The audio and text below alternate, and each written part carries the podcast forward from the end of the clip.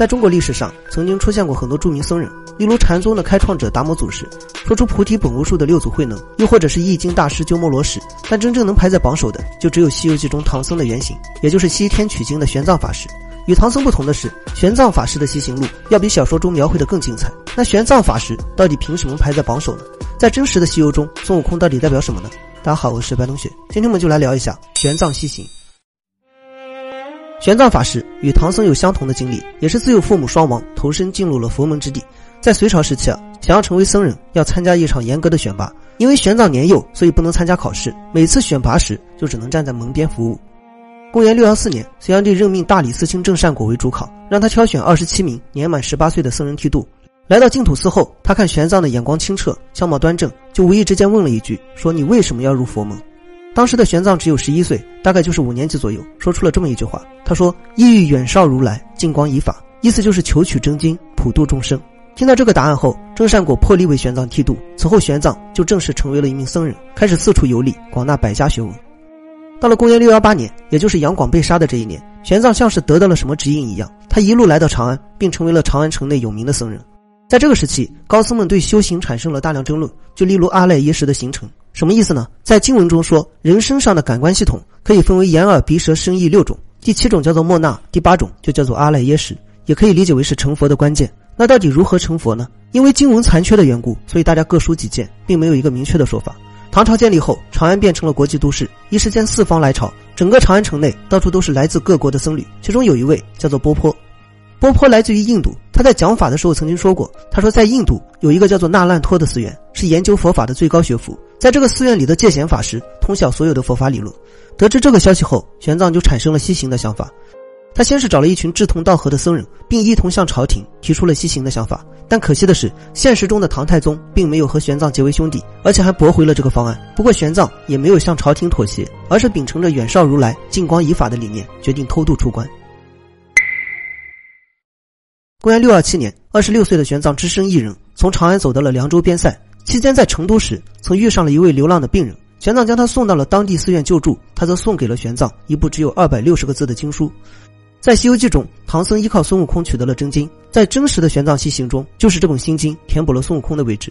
自古以来，心经都是比较重要的经典，其中最有名的一句话就是“色不异空，空不异色，色即是空，空即是色，受想行识亦复如是”。其中的色。指的不是情色，而是世间一切的事物；空指的不是戒色，而是万法皆空。意思就是世间一切皆为幻想，想要破除心魔，就要看透幻象。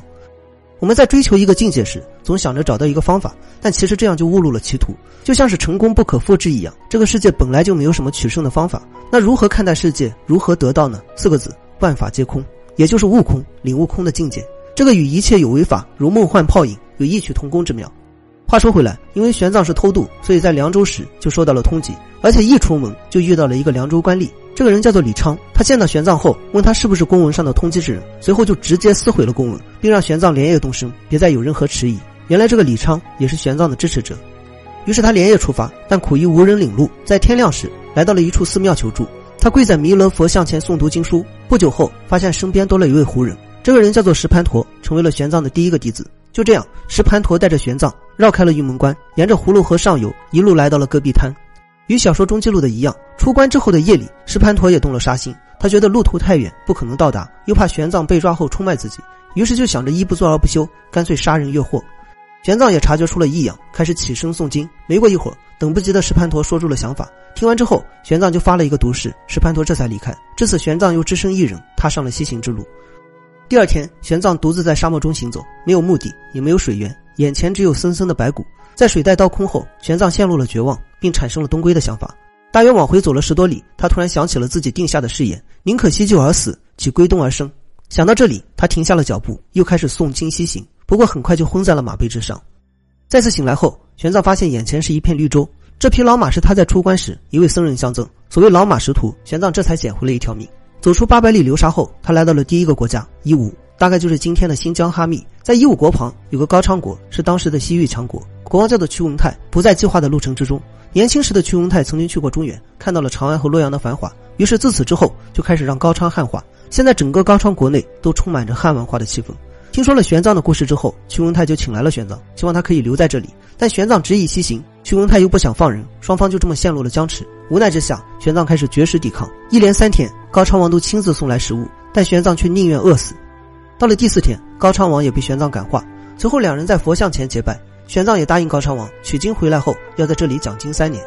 于是就这样，高昌王给玄奘准备了特制衣物和亲笔国书，以及绸缎、马匹、随从和路费。在玄奘出发的这一天，高昌国王和都城的僧人、大臣、百姓一路送到了都城边缘。两人挥泪而别，就像是送别老友一样。此后，玄奘的队伍一路西行，路过了龟兹、葱岭，在冬天时到达了灵山，大概就是昆仑山的附近。这里的山路崎岖，到处都是冰雪和狂风，但没办法，他们依旧要登山。白天登山，晚上就睡在冰面之上。大概七天的时间，整个队伍损失了将近一半。经此一难后，他们终于走出了西域，在高昌国叔的加持下，一路上畅通无阻。往西路过小孤城、白水城、中安国、西安国以及活国。这个国家的管理者叫做打杜。而打杜的夫人就是高昌王的妹妹，可惜玄奘到达时，高昌王的妹妹已经去世，打杜又娶了一位年轻的女子。结果这个妻子和他的儿子私通，并用毒药谋杀了打杜。离开活国后，玄奘深感人心险恶，更加坚定了求经的想法。直到公元六二八年的秋天，玄奘终于进入了古印度地界。抵达之后，身边护卫返回了草原，只有两名弟子留在身边。渡过印度河之后，玄奘来到了犍陀罗，这里曾经是佛教中心。不过，玄奘到来后，发现这里的寺院荒芜，到处都是破败的佛塔。询问之后，才发现他们信仰印度教，并告诫玄奘应该赶去那烂陀，还是同样的地名。古印度大概有七十多个国家，玄奘停留了两年左右的时间，曾与高僧讲法，也遍访了名胜古迹。在公元六二九年的秋天，还碰到了一伙强盗。有意思的是，一个叫做智那普底国的地方，智那普底的汉语就是中国之地。他们说，曾经这里的统治者是一位来自于中国的王子。公元六三幺年，玄奘看到了恒河，并来到了阿约木曲国。在这里，玄奘碰上了整个西行中最大的劫难。在他朝拜完圣迹后，突然从河边杀来了十来船的强盗。这伙强盗信仰突厥女神，在每年的秋天都要杀一个俊美之人，而玄奘就是他们这次的目标。于是他们就把玄奘绑在了一个祭坛之上。与《西游记》不同的是，玄奘没有悟空，于是只能悟空。听起来有些绕口。他在祭坛上读经诵法，不久后突然天象大变，黑风四起，强盗们认为这是天降神怒，只能四散而逃。公元六三幺年秋天，历经四年的跋涉，玄奘终于抵达了那烂陀。在他抵达后，这里举行了盛大的欢迎仪式，到处都是举着花盆的僧侣。在这些僧侣的中间，就是他心心念念的戒贤法师。戒贤法师说自己等了玄奘很久，可以说自己这一生就是在等他取经。想到长安城内的僧人和眼前的戒贤，玄奘似乎也感受到了自己的天命，于是他停留在了那烂陀，白天与僧人辩经，晚上就翻读经典。几年后，玄奘几乎成了这里的辩经第一人，而经书也早已翻了个遍。在公元六三九年的一天夜里，玄奘做了一个奇怪的梦。他梦到那烂陀寺外荒芜一片，寺庙火光冲天。醒来之后，他认为这是隐喻，这个地方十年之后即将动乱。已经十四年了，自己应该回去了。公元六幺四年，玄奘决定返回。统一北印度的戒日王听到后，就将玄奘请了过来。这个戒日王可以媲美孔雀王朝的阿育王，是个相当有名的君主。戒日王见到玄奘后，做了一个惊人的决定，他准备在都城召开一场辩论会，请王朝中的所有僧人来与玄奘辩经。这个可能是印度史上最大规模的一次辩经会，在大会召开的这一天，玄奘登上讲坛，他边讲述自己的观念，又边让人在门外挂了一份论点。如果有人能够将自己辩输，自己甘愿斩首。就这样，整整五天，没有一个辩论者出现。这个时候，玄奘的造诣就已经超过了老师戒贤。此后，玄奘被人封为大成天。一个外国僧人面对不熟悉的语言和文字，竟然能成为一代佛学宗师。我们打游戏常说偷家，玄奘可以说是偷家第一人。因为当地人不舍得玄奘，所以就产生了以下一段对话。有位僧人说：“佛陀再次降生，可见这里才是福地，为什么还要回去呢？”玄奘说：“太阳照临南瞻部洲是为了什么呢？”僧侣说：“为除黑暗。”那我也是这样。在回程中，也与《西游记》一样，渡印度河时，从误将经书与印度植物的种子撒入河内。在公元六四二年时，玄奘又一次来到了高昌国，准备完成自己的约定。结果听闻高昌王早已去世，高昌国归降了大唐，一切早已物是人非。于是玄奘不再绕路，开始向着大唐行进。在回去之前，玄奘向朝廷写了一封信。这时，唐朝的使臣早已安排好了接下来的行程。公元六四五年，玄奘抵达长安，整个长安城的百姓直接堵住了街道，将军和县令在门口迎接。在这一年，太宗也以极为隆重的礼仪接见了玄奘，请他讲解这一路上的见闻。这十九年来，佛法争论愈加严重，唯有易经才能找到破解之法。至此，玄奘开始易经。易经听起来简单，其实复杂的很，只《宜家师地论》就有一百多万汉字。像这样的书籍，他一共带回了六百五十七部。尽管太宗想让玄奘还俗做官，但玄奘依旧秉持着远绍如来、净光以法的理念，一心放在了易经的工作中。